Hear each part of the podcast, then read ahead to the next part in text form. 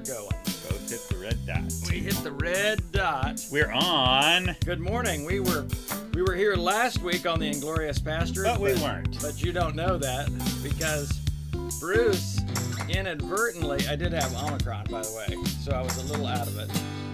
But I inadvertently didn't plug in the microphone. Wait, you're just now telling me you had Omicron? Yeah. I and I'm you sitting here next to you. I told you that last week. Remember I said I've been exposed? You said you'd been exposed. Yeah. And you did not tell me you had Omicron. No, I think I said I was feeling puny though. Isn't that a fun word, puny? You realize my wife is watching this. But that's weeks ago now.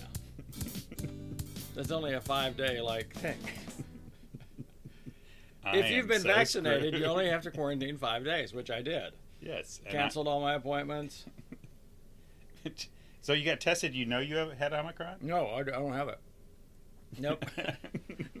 I didn't do any testing. And so I did a self quarantine, and so we're good now. It was probably just normal fatigue after the busy season that we I've are been not through. offering any medical advice or counsel about how to handle. We're not saying that the value of our conversation is better than the value of any other conversation that you might be experiencing on other podcasts. which might be called Inglorious Bastards, because we've learned there's at least one other one. Well, there's like three of them. It's three of them. They all spell it differently. Ours is is probably the, Uh, the the most glorious. well, it's the most inglorious. That's which is what you're going for with the Inglorious Bastards yes. moniker. Um, so we were going to still have the podcast though because Roger had it captured on Audacity last Yes, week, Yes, so I had the audio version, so I was going to get it on our audio platform. and I was going to put the live video stream that you could listen to the podcast at the same time and try to sync because the video I have, we just don't have audio, and then something Well, happened to speaking of sync, well, you know how Microsoft sometimes just decides, you know what, it's It's time to time for you update to your computer. and whether you like it or not, we're going to upgrade it. And whatever you've got going in your Audacity software may or may not be saved. Good luck. so Well, last week didn't ever occur. Yeah. So it was it was such a great podcast. I cannot remember what I talked about, but I talked for 40 minutes and Roger talked for approximately 7. I think it was something like that. So I was on a roll and I am you not just can't stop it. I am not on a roll today. Oh, I think I was talking about repurposing and re Re was because that was your word for the that's your word, for, the, year. year. All the, so there was a that lo- that blog is going out at 10 o'clock this morning. I've Okay. learned how to automate these things. I wrote it yesterday. oh, okay. A repurposed blog. I think I got something or a cue or a warning it was coming or something. A warning. I think so. Bruce is sending you something. You can go ahead and direct it to spam now, or you can wait until later. Hey, listen, I've got a story which might lead into a public service announcement. Now, we're not giving any kind of counsel about COVID, Right. right? Because we're not We're not doctors. qualified to do that. You have you to know, sit, have to do this. We're no doctors. I'm no doctor. what seems to be. It would- seems like everything that's on my inside wants to be on my outside. So so here I want to you know just give and this I want to how Roger can help our listeners learn something about poison ivy that they may not know. Well, Roger, you're such a giver. yes, and it turns out you Look can. Give just- poison ivy. We're just really not loud today, are we? Wow. Well, it's just it's just don't okay. don't focus on that. I'm not. So talk about poison ivy because Well- I'm highly allergic to it. Well, here's I. So we could talk about myths that Roger has learned. So two and a half weeks ago, it's a Saturday, balmy, it's warm, and I'm outside. You know, it's okay. This is a day to get things done. Working in this shed, It's whatever. like January. Right. So then I'm thinking, oh my goodness, this is the perfect time because behind our shed we've had this poison ivy, and um, it's annoying. And it's just like, how do I get rid of that? And so I thought, this is the perfect time. There's brown dead vines. They're not leafy. They're not green. You know, knock it out in the winter. I'm not going to have to deal with this. And there's going to be no after effect. Right. So it's like this is the perfect time. Uh, so I, you know, pull that stuff out and get, get it, and I, you know, stuff it in a trash can.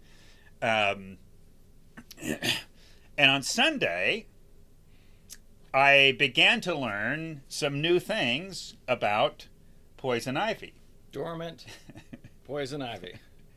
Well, it turns out it's never dead. But I so I started looking this up. So I want people to know Good. that uh, no, it still has this whatever oil. urushiol. You're, oh, I know this only you. because I get it every year uh, on at least one of my walls of Jericho trips, no matter how careful I am, because it's all over the place around water Right. sources. so, so I discovered yes. So it's I had I just simply simply assumed okay, dead, no leaves, no green, no three leaf, nothing. This is just old vine. In fact, I'm looking at. it, I'm not even sure it's poison ivy. I'm just clearing the vines out. If someone's poison ivy, this is the time to do it. I'm clearing it out. Um, and oh my gosh. And apparently you were rubbing it all over your calves. Uh, well, and you know, I'm always wearing shorts, Yeah. um, which. Uh, Another, another bad plan when you're clearing out poison ivy.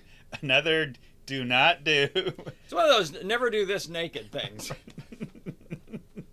You know, well, was- thank God I wasn't.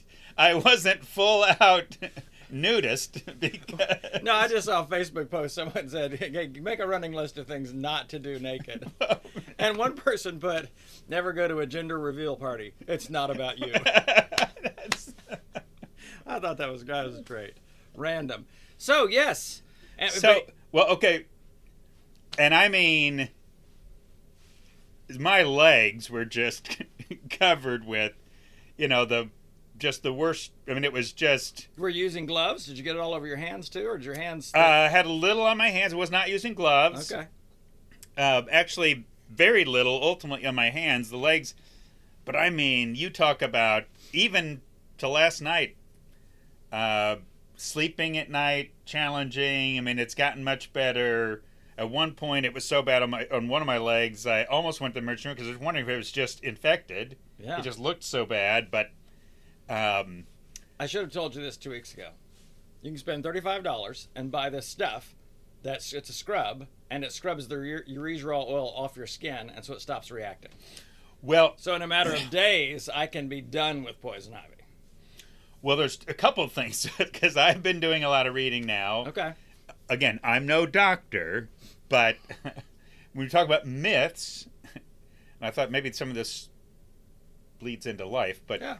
Um, so one myth is it's poison ivy's dead, can't be dead. It's not. It's okay, um, and but even you're challenging myth that you can't do anything. Reading now, I was looking. There's actually there was some before you get do something with poison ivy, you can put something on your skin. Mhm. You know about that too? I don't. Okay. That must be some sort of coating that keeps Some the kind of from coating. attaching to your skin. And the other thing that I read was if you can clean that oil off within 30 minutes, Mhm. you're hi- highly unlikely to have a reaction. You can use warm soapy water. I actually carry now a bottle of uh, rubbing alcohol on all my walls of Jericho trips. I don't take that on any other trip. But what happens is once we go out the walls and back and we do the swimming thing, when I get back to my tent, which is in that 30 minute zone, I will literally take an alcohol bath just in case. Just Because that takes all of that, gets all that oil off your skin before it bonds to it. Because literally, urushiol is bonding to your skin and then creating the allergic reaction. What's crazy is not everyone is allergic to poison ivy. It's an, Yep. it's actually an allergy. Yes, I read about maybe 25% people don't. No, maybe 15. I think it's 15. So I'm wondering, how do you get that? I want that. Well, here's the other thing that I read. Again, myth. Myth is okay, you get it and you build up some immunity. What I read is it's just the opposite. It gets worse. It gets worse. Your body has a, a worse. Once alert- you have, a, which would fit my, this was easily the worst That's interesting. episode I've had with poison ivy. And what I read, if I read it correctly, was no, you don't build up immunity where okay, you get used to it, as with other kinds of illnesses or what. this it, it actually It eventually reaches like- the point where it can kill you. gets, and That's your emergency room thoughts. but the thought that I could have within 30 minutes Yeah. had I not overestimated my ability my knowledge of poison ivy last last myth okay um, you can't spread it to others well yes and no what you can do my wife discovered is if the oil is on you And, the oil and you rub her arm.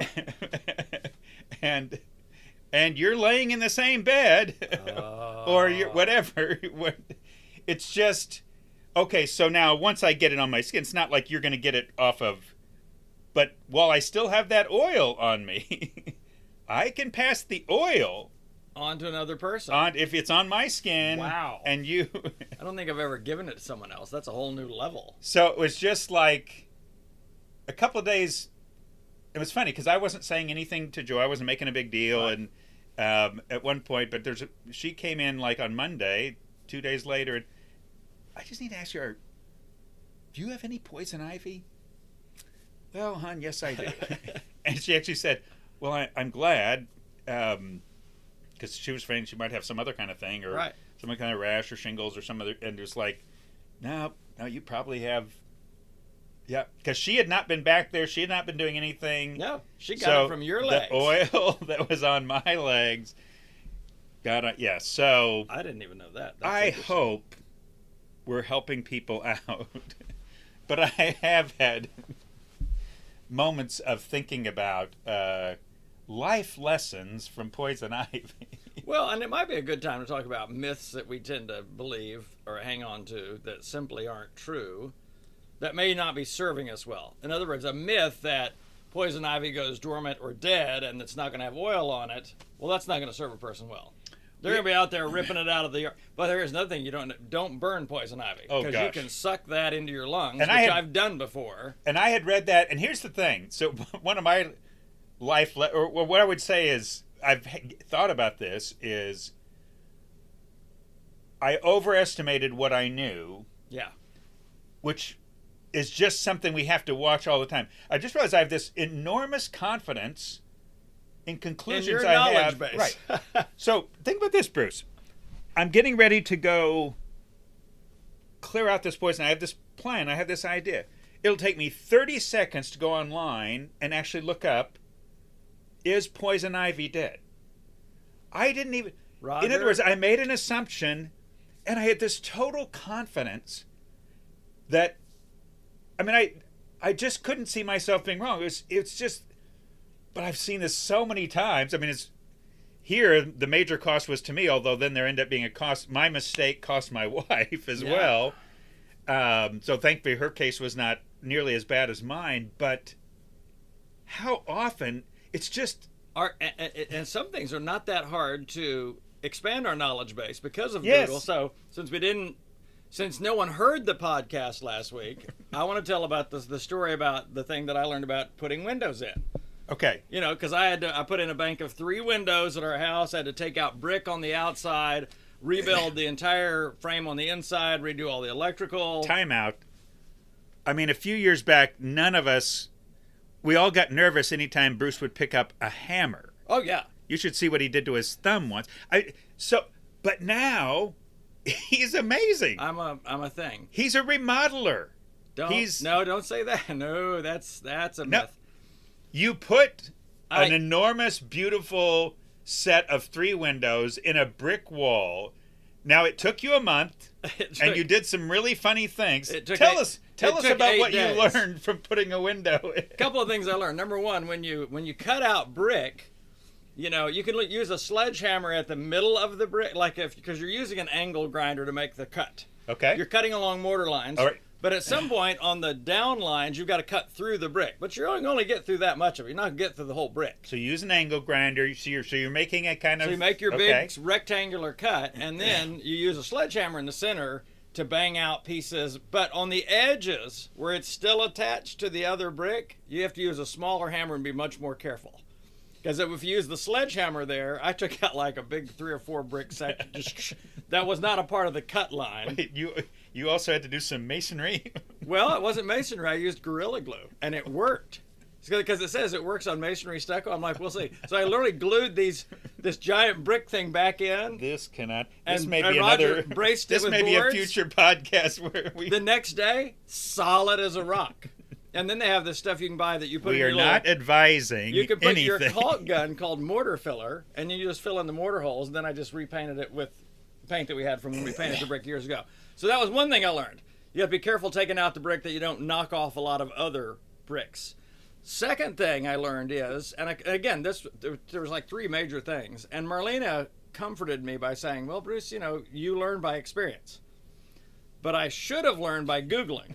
that would have been better. So I'm I'm putting the windows in. They go in really well. I'm getting better about plumb and square and angle. I'm I'm super impressed. It's not only this way, but you got to get the window in this way Oh, correctly. right. There's- It's level so many different Yep, ways sure. and square, and nothing in my 1977 house is square. So I'm actually creating square out of something that doesn't exist currently. which adds some different wrinkles. It does. but I get those windows in. I put them in. They look so good. I'm taking pictures. Marlena like that's amazing. So I go ahead and do the drywall, and I'm looking at the drywall, and I'm like, well, I know this side normally goes out, but there's a there's a beveled edge on the brown side, and I know I'm going to need that beveled edge because when I when I fill in with mud, I need and so I put the drywall on backwards, which uh, would take a split second to go on. How do you put drywall on? It's just the first thing I read was never have the brown side out. I'm like, problem. So, but I'm thinking I might be able to get away with this. Okay. But then I'm looking at the windows for trimming them. And the, the window on the inside is basically flush with the wall. And the window on the out on the outside is nine inches away from the brick. I'm like, I'm gonna have to like build some kind of monster. And I'm like, I think I may have done something wrong. quick quick look on Google. Yeah, you you put exterior windows on from the exterior. Because if you don't, that that that three and a half inch two by four, you're gonna be three and a half inches too much into your kitchen, and three and a half inches too far away from your brick wall. So, the following morning, I had to. By the way, I couldn't do it that night, even though I realized it was a mistake. I was like, I don't Right. have the energy. No. I would just be too frustrated. that was one of your better calls. Better calls. I got up the next morning. I very calmly expl- explained to Marlena what I was going to have to do. This is all going to have to come out. All the drywall, all the windows. So don't ask me any questions. Trust me. She just said later, I'm so proud of you because normally you'd have been like really angry and cussing up a storm and just being blah, blah, blah. I'm like, nope, nope. I'm just. So I calmly, in four hours, and that's the other thing about screwing drywall in. It's very important not to nail it because it comes off a whole lot easier when you're just unscrewing screws. And Marlena had a great idea. She can't you just flip it? You know, and I'm like, well, the the little holes for the sockets are going to be in the wrong places. She goes, yeah, but you can fill that in. You've done that plenty of times at our house. And I'm like, it's true. I have done a lot of drywall repair, and it was a great idea. I would have just gotten more sheetrock because it's cheap, and I'm not going to mess with all that But I- filling in and. But I did flip it. You're Well, a what was what was easier was ha- doing some of those the, the cuts, not having to redo the cuts, even on a large Mm-hmm. piece of dry. It was nice. So I only had to make one new drywall thing, and then filled in the. Uh, anyway, all that to say, we don't what know what we don't know, but we have all sorts of assumptions about what we know. right. In other words, I'm this person. This is just who I am. I'm like, I'll figure it out.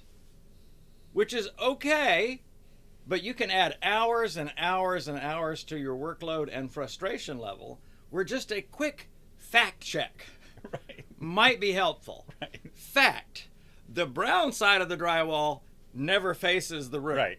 Okay? Right. Fact check. The exterior window is put in from the exterior. Thus, the name, the term exterior window. Not that there's ever an interior window. I don't know how many. I mean, I know Right. in office spaces you get that every now and then. But all that to say, that whole process could have been much simpler had I done just a teeny bit of research. But I run in there thinking my knowledge base is good and I'll Right. figure it out. The other funny thing is when I was first hanging the windows from the outside, you know, I got it in there plumb square and I got the screw in and I reached around to make sure it would open and close fine and I'm like, where's the handle? I had it in there upside down, literally. So it would, so you could Easy to open the top and let air in through the top, but you could never, anyway. So then I had to flip it again. So it was a comedy of errors. So you put it in backwards first, The, Well, you did the sheetrock backwards. You had the window upside down. You had but it came out great at the end of all. one month later.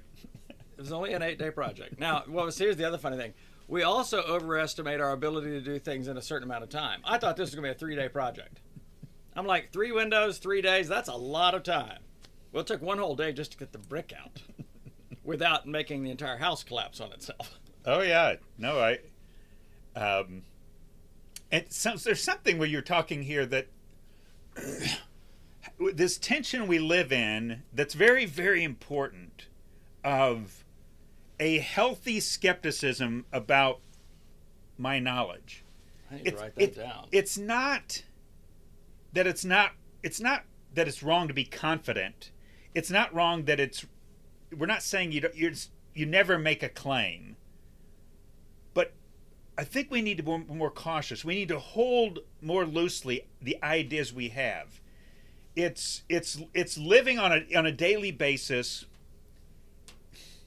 where I'm not questioning I'm not doubting everything I believe but I'm holding it loosely yeah, because of all the things Roger believes today, 38 special. Hold on loosely, but don't let go. of all the things I believe today, some some of them are wrong. And if I if I don't have a healthy um, sense of my fallibility, a help a healthy sense of my ability to do things wrong, to miss, then I won't learn. I I I'll shut myself off. I'll give my wife poison ivy, or or I'll inflict an idea. Sometimes, of course, I've there have been times where I've realized I was teaching an idea Yes. that was wrong. And here's the thing: what if I, you know, think about the confidence I had with me going in that situation with the poison ivy. I might have had the confidence. I can almost see me. Let's say I'm out there with another person and said, "This poison ivy looks dead." I would have said, "Oh, I don't think you need to worry about that." Now, because I'm so allergic, I would have said, I'm still going to worry about it because Right. I don't know. I just know I have really bad experience Right. with poison ivy. Yes. So you already know. Uh, But and I know not to burn it because I had done that. Uh, Roger, I'd actually done that at uh, Gleason Drive. Pulled a bunch of off that wall, pulled a bunch of poison ivy, burn it, and then I was like literally having allergic reactions Oh, I in read. my I had lungs. read. Yes, that can be very. It was not good. no, I'd never. I So- had never done that. so think I've about- never done anything like that. So think about the Johari Johari window. I think it's called. I it's this idea. There's four panes in the window, and I always love this. But I'm going to add a new pane today because it's important, and this may be a chapter in the book now that I'm thinking through it. Okay. So the Johari window talks about there's four panes in the window. This one pane, this first pane is what you know and what others know. So it's sort of common knowledge, what you know and what others know. This next pane is what you know but others don't know. Okay? This pane down here is what others know that you don't know. In other words, so often it's things they know about you that you can't see. And then Right. the fourth pane is mystery, what you don't know and what others I don't just know. Okay. But here's the fifth pane that I would add to that. What you think you know that you don't know. Isn't that interesting? Because I I love this idea of healthy skepticism. I shouldn't assume too strongly that I know what I think I know. I know components of certain things. Right. You know, and even even Paul talked about that. Now we know in part, Right. And we teach in part. In other words, we but we don't know the all. We don't know the whole. Only God knows the whole. Right. And I was even thinking about the importance of mystery, even when I thought about, you know, in this undivided book concept, the importance of mystery. To be willing to say, I don't know. Yeah. I mean, I've read plenty, of, but I don't know, and and I believe maybe only God knows. But we don't have a place really for mystery. We want to come in. No, we need to have the answer to this. We need to know what this is, and I'm like, we can't. Right. So we need a category for mystery, but we need a category. We need also for this new Johari window The, the, pane that you've created. so, what what would be a single word that describes what I what I think I know that I don't know? Arrogance. wow, thanks for that. No, That's a great. You know, it's you're right. overestimating what you know. it's giving a superior. You jumped in really quick with that. what I'm saying, because because listen, I'm I a- am an arrogant window builder. I'm a specialist. I'm a specialist in arrogance. I'm a specialist in over. But the story I just told is overestimating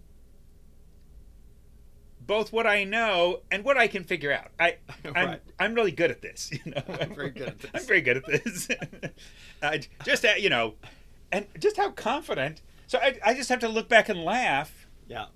at how glibly I assumed I knew when I was. I mean, I had a kind of certainty. Because listen, I don't like poison ivy either. I mean, I, I've had poison ivy before, and it's like.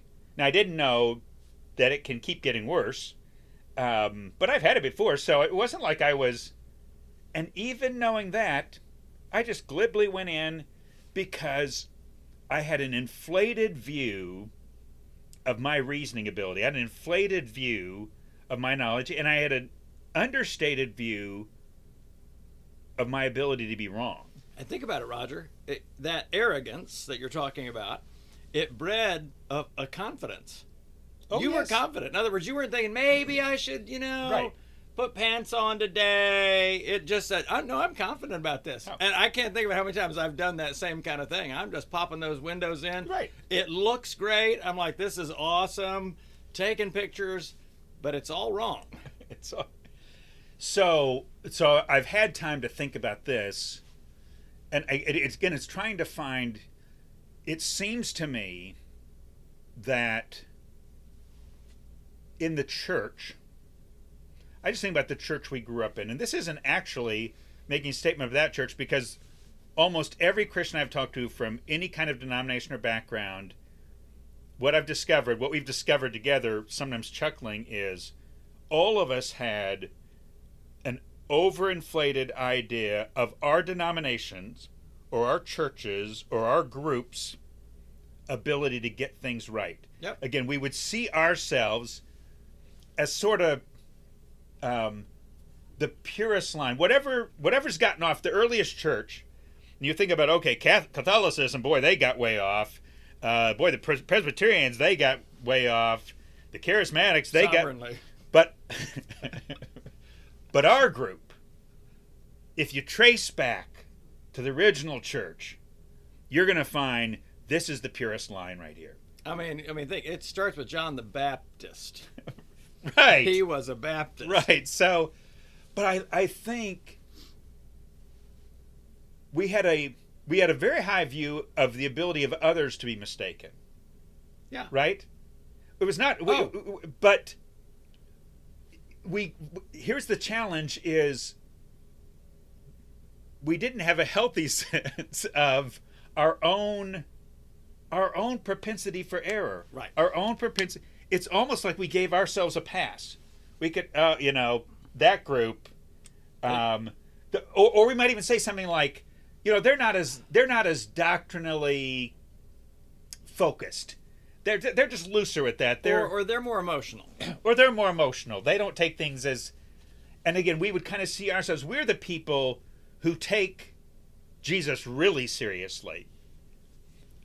so one thing that I thought about that, it, it, like if I said to you, I want you to tell me how you feel about this statement. If I said to you, Roger, you've been duped.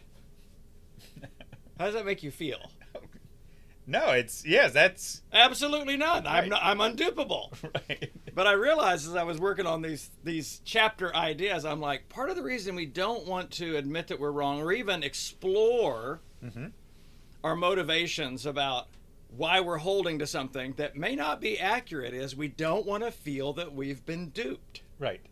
But I realize, as I've watched, particularly as I've watched certain Holy Post pod- podcasts, I'm like, oh, I've been duped. In other words, that I've been sold a, a, a, a line of thought, or a, or sometimes a belief system that was inaccurate, but I was but I was but but I was sold it so strongly. I took it. I'm going to use a colloquialism: hook, line, and sinker. Yep. I mean, I took the. I mean, I'm just like I that absolutely. So even like with the moral majority and Ronald Reagan coming to our school and and speaking and all of that, I realized there were places where I had just been duped. this is I was presented with something that wasn't an accurate representation of reality, but it was in in the world, the microcosm, the the subculture that I was in. It was absolute gospel. Well, what's funny now, where I where I wrestle with the term dupe some, or at least I I want to tease that out a bit, is It, it- dupe, dupe can be the idea some, intentional. someone's intentionally, but the the really sobering thing is where a group is influenced by a narrative Yes. um, whether you know however you trace back to whoever began it or but they're just ideas a group a denomination a narrative so that the people who have passed it on to us have had it passed on to them again not even necessarily that there was this sinister thing that happened but where we even we tend to believe stories that put our group in the best light. We tend to believe stories that show us as right and not wrong. We t- and so we're even we're, we get caught up in a narrative. We get caught up, and it's just in the air around us, and we just absorb it. We just take it on without a healthy sense. I think when I look back, let's say to any point in my life, whether it's two years ago or that time, yeah, Ronald Reagan comes to our school and hurrah and, and and all the and feeling like you know the top of the world and how important and so on. It's I did not have a healthy honed sense of a healthy skepticism. We look at the word skepticism as a bad term way too often. Right. But wh- what about just a healthy skepticism that I could be wrong? I love several years back because we had a conversation. I remember you and I, but I think it was you that ended up saying maybe we should just start everything with when I'm getting ready to make a statement. I could, I be, could wrong, be wrong, yes, but but I think that's one way. If you talk about living in this tension yeah, of that window where I think I know and I don't, well, maybe one of the healthy antidotes or the healthy skepticism is literally just verbalizing. Just literally verbalizing, I might be wrong, but here's what I believe. and think about how how receivable receivable that is by another person. Right. So you're not coming in it dogmatically. I know I'm right about this, so listen up. Mm-hmm. You're saying, "Hey, I could be wrong, but let's talk about this." Even even when you said, "Let's tease something out," that's a great way of saying, "Hey, I'm not in full agreement on this necessarily, but let's let's talk about it Yep. more." Yep. The, the video may have stopped, but that's okay. It's because I think it might have a 30 minute timer on it. Uh, I don't know if it's recapturing now, but we'll find out. But I thought about. Um, oh, I forgot what I was going to say because that threw me for a little bit of a loop did, there. it did. It did look There was like a the little timer. well, there's a little thing that came up that said your video is going to stop here in a minute, or so, I don't know. Okay. It, I, but that's That's what was so weird. there's it, there's still a red button there. Are we going We're, back? we're back for the second half of season eight, episode one, that has on the Audacity Anchor podcast version will all be one, but here in the video world it'll be it'll be two. disjointed. But I had thought about writing a book at one point called "I'm Probably Wrong." Yeah. But it was this idea. I wanted to tackle some tough topics, but do it in such a way that people would be Right. curious. They would listen. Yeah. They might explore some different things. But if I came in and says, I, "I'm I'm probably right about this," or "I'm I'm certain about this," Right. It actually creates a. It's funny. It creates a, a space where a person feels almost automatically defensive. Mm-hmm. Well, I don't think you're right. Right. I, it's that. But what if we said, "Hey, I could be wrong, but let's talk about this thing," No. or let's tease that out a little further. people are it's good for us and it's good for others it's it's it keeps me in a place if i'm genuinely believe that i'm not talking about just okay i'm just throwing that out but it's that healthy way of living where i can i can i can say i and genuinely believe i could be wrong here i want to be so i want to i'm just starting off with that posture um, which is the opposite of arrogance. There's a there's a humility it takes to say, Right. "Yeah, I could be wrong about this, but let's talk about it." right But here's something that I'm thinking. yep Versus here's something that I know. right Because I realize this is this whole nother talk, but I realize there's a difference. In, but for me, there's a difference in believing something and knowing something. mm-hmm. I believe all sorts of things. Okay, I believed certain things about even window building and window installation and what whatever. Yep. But I know things by experience. In other words, the way that I truly know something is I've experienced it. I Yep. know that now. Otherwise, I have all sorts of belief systems. Well, when we think about even, let's say, theological things, certain things we believe, but we haven't experienced yet. In other words, I believe in heaven and hell, or whatever that is to mm-hmm. But I don't know by experience what that is. Right. In other words, if I say I'm going to give you the here's exactly what hell is, what it's like, what it what it looks like, what is how it's experienced, I w- that would be foolish Foolish. because I don't know that, and I hope never to. I hope never to know that. But I have belief systems about it, and that's where I think we have to be careful when we have belief systems. When I believe something, it's not that it's wrong to believe, but it may be wrong. Right. In other words, it's not this nefarious. I'm intentionally going to believe the wrong thing and lead others down a path. That's that's a whole different game. But I'm I may hold things that are that are not accurate, and that's why I have to hold them loosely, but don't let go. If you cling too tightly, you're going to lose control. That was the 38 special line. it just it came to me. But I wonder. We we worry about if we hold things too loosely, and I did talk about this last week that no one heard. But what I call the domino, the, the fear of the domino effect Mm-hmm. if I take this domino out, let's say out of my Right. theological belief system, if I take this singular domino out, all of them are going to fall. Right. They're just all going to collapse after it. And I'm like, you know, the dominoes really aren't that close together. Right. They're just, they're just not. There's certain things I sometimes I have to take a domino out of the line. Doesn't mean everything's going to fall after that, or I have to take this stick or this block out of the Jenga tower, but it's not going to make everything fall. It's not. So, and that's where it takes humility to say, I may be wrong about this. Am I willing to be curious and explore alternative understandings? Yeah. And, and that's hard Yeah. because it makes us feel like, well, I'm compromising. I'm compromising truth. Well, hold on. No, I'm trying to learn. Right. I'm trying to grow. God wants us to grow and learn and develop and Right. mature, which means there are certain things when I was a child I thought like a child. Yeah. But when I became a man, I thought differently about Yeah. things. That's a growth thing. That's a maturing thing. You were going to say something. Sorry, I was. No, I was thinking about.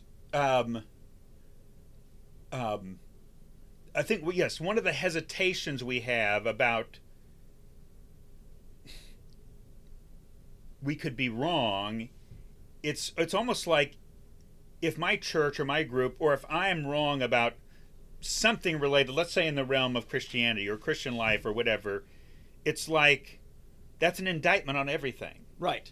And so what ends up happening, the tragic turn with that is we end up putting everything at the level of, I mean, there are a, a handful of bedrock kind of things where I'd say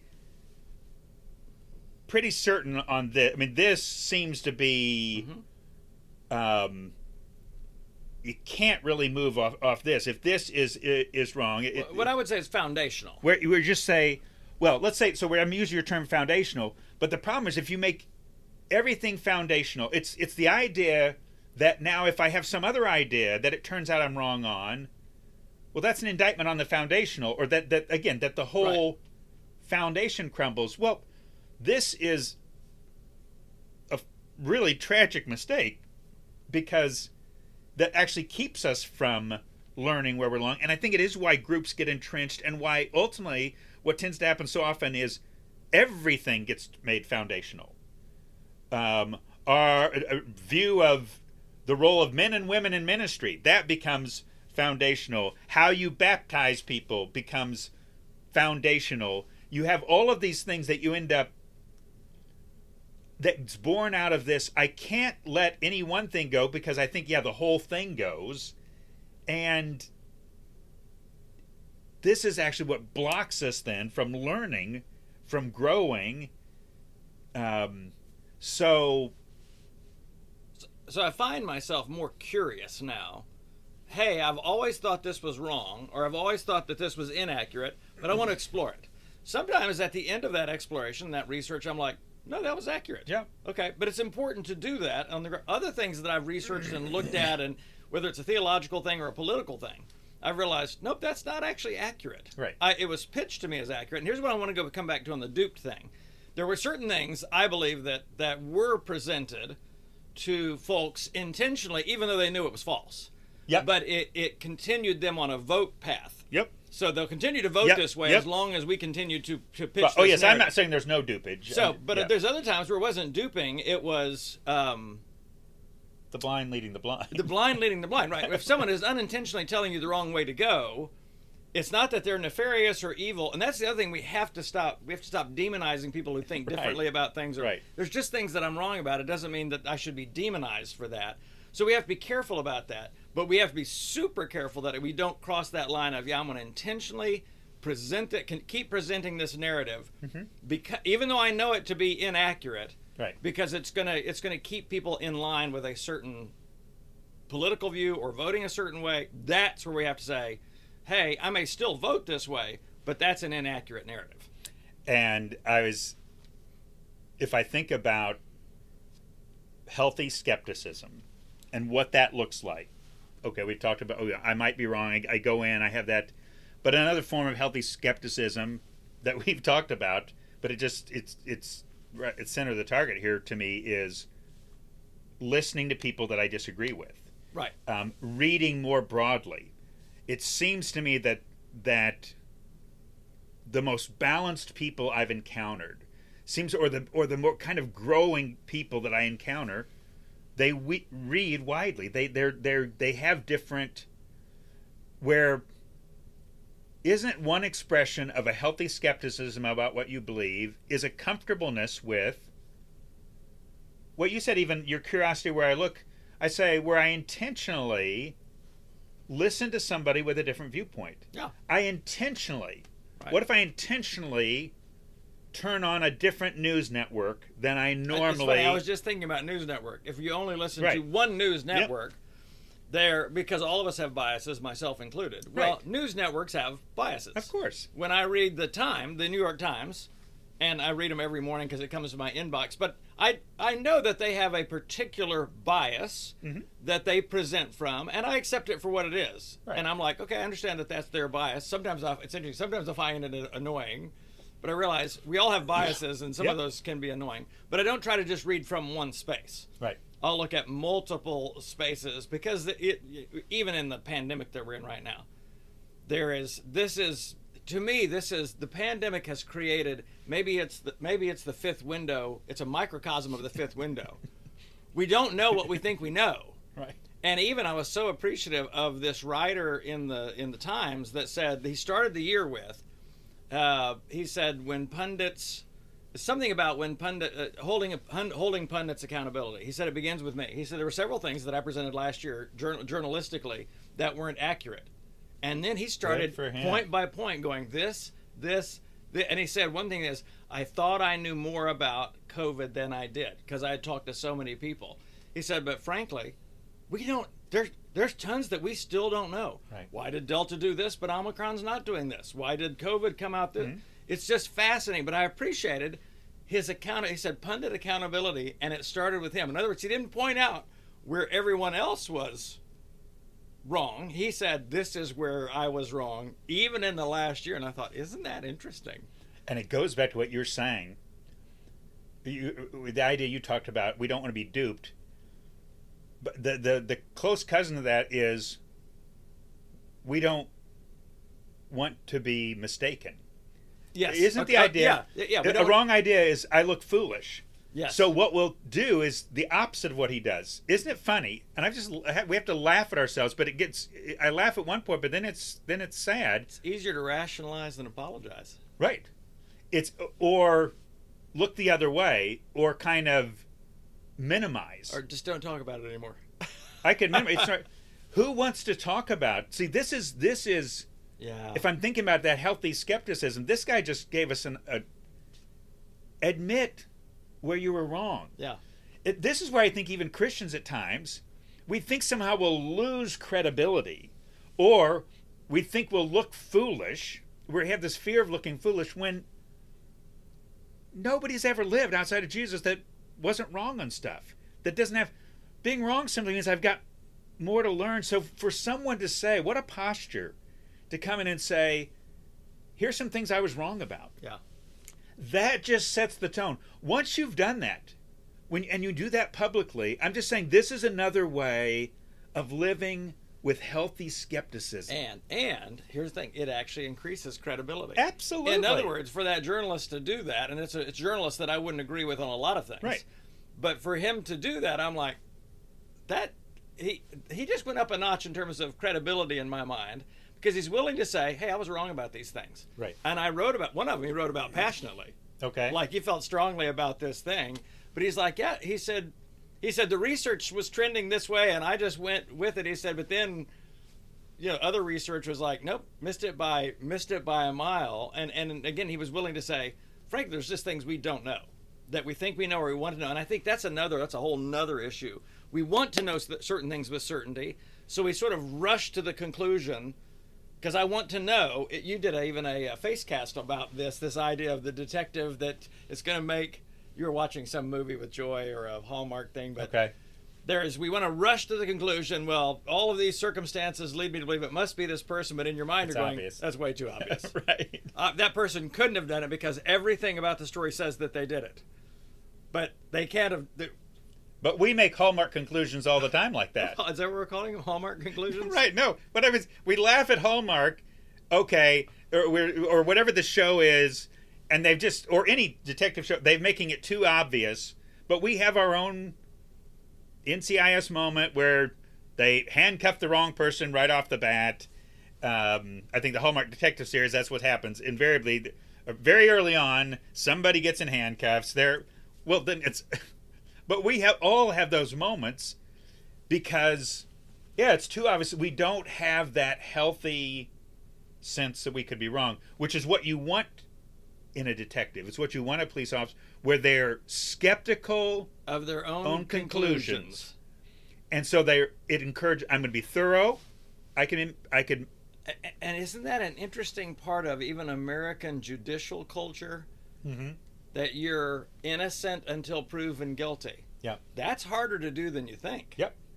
In other words, if a detective is is going from no, this person is innocent, I'm going to work from that assumption right. first, unless there is so much evidence that creates that you see what what if we start with for ourselves i'm wrong until proven right until proven right if i just start oh, with that's good i think that's that's probably worth ending the podcast on right there pad cost pad, pad cost because we have no idea what technology and the bastards do not get along we're I think I think the video quality's right better. Now. My my son has watched enough of these that he said, "Dad, you've got to update your video quality."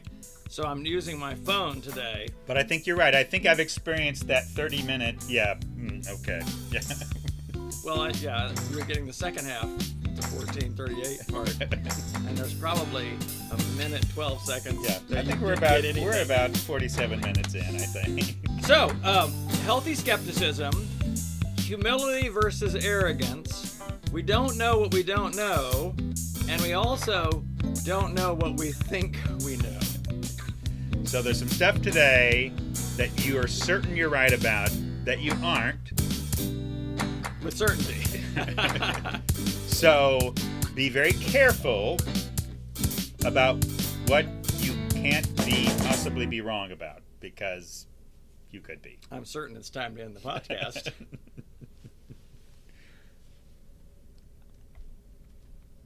Now I got to figure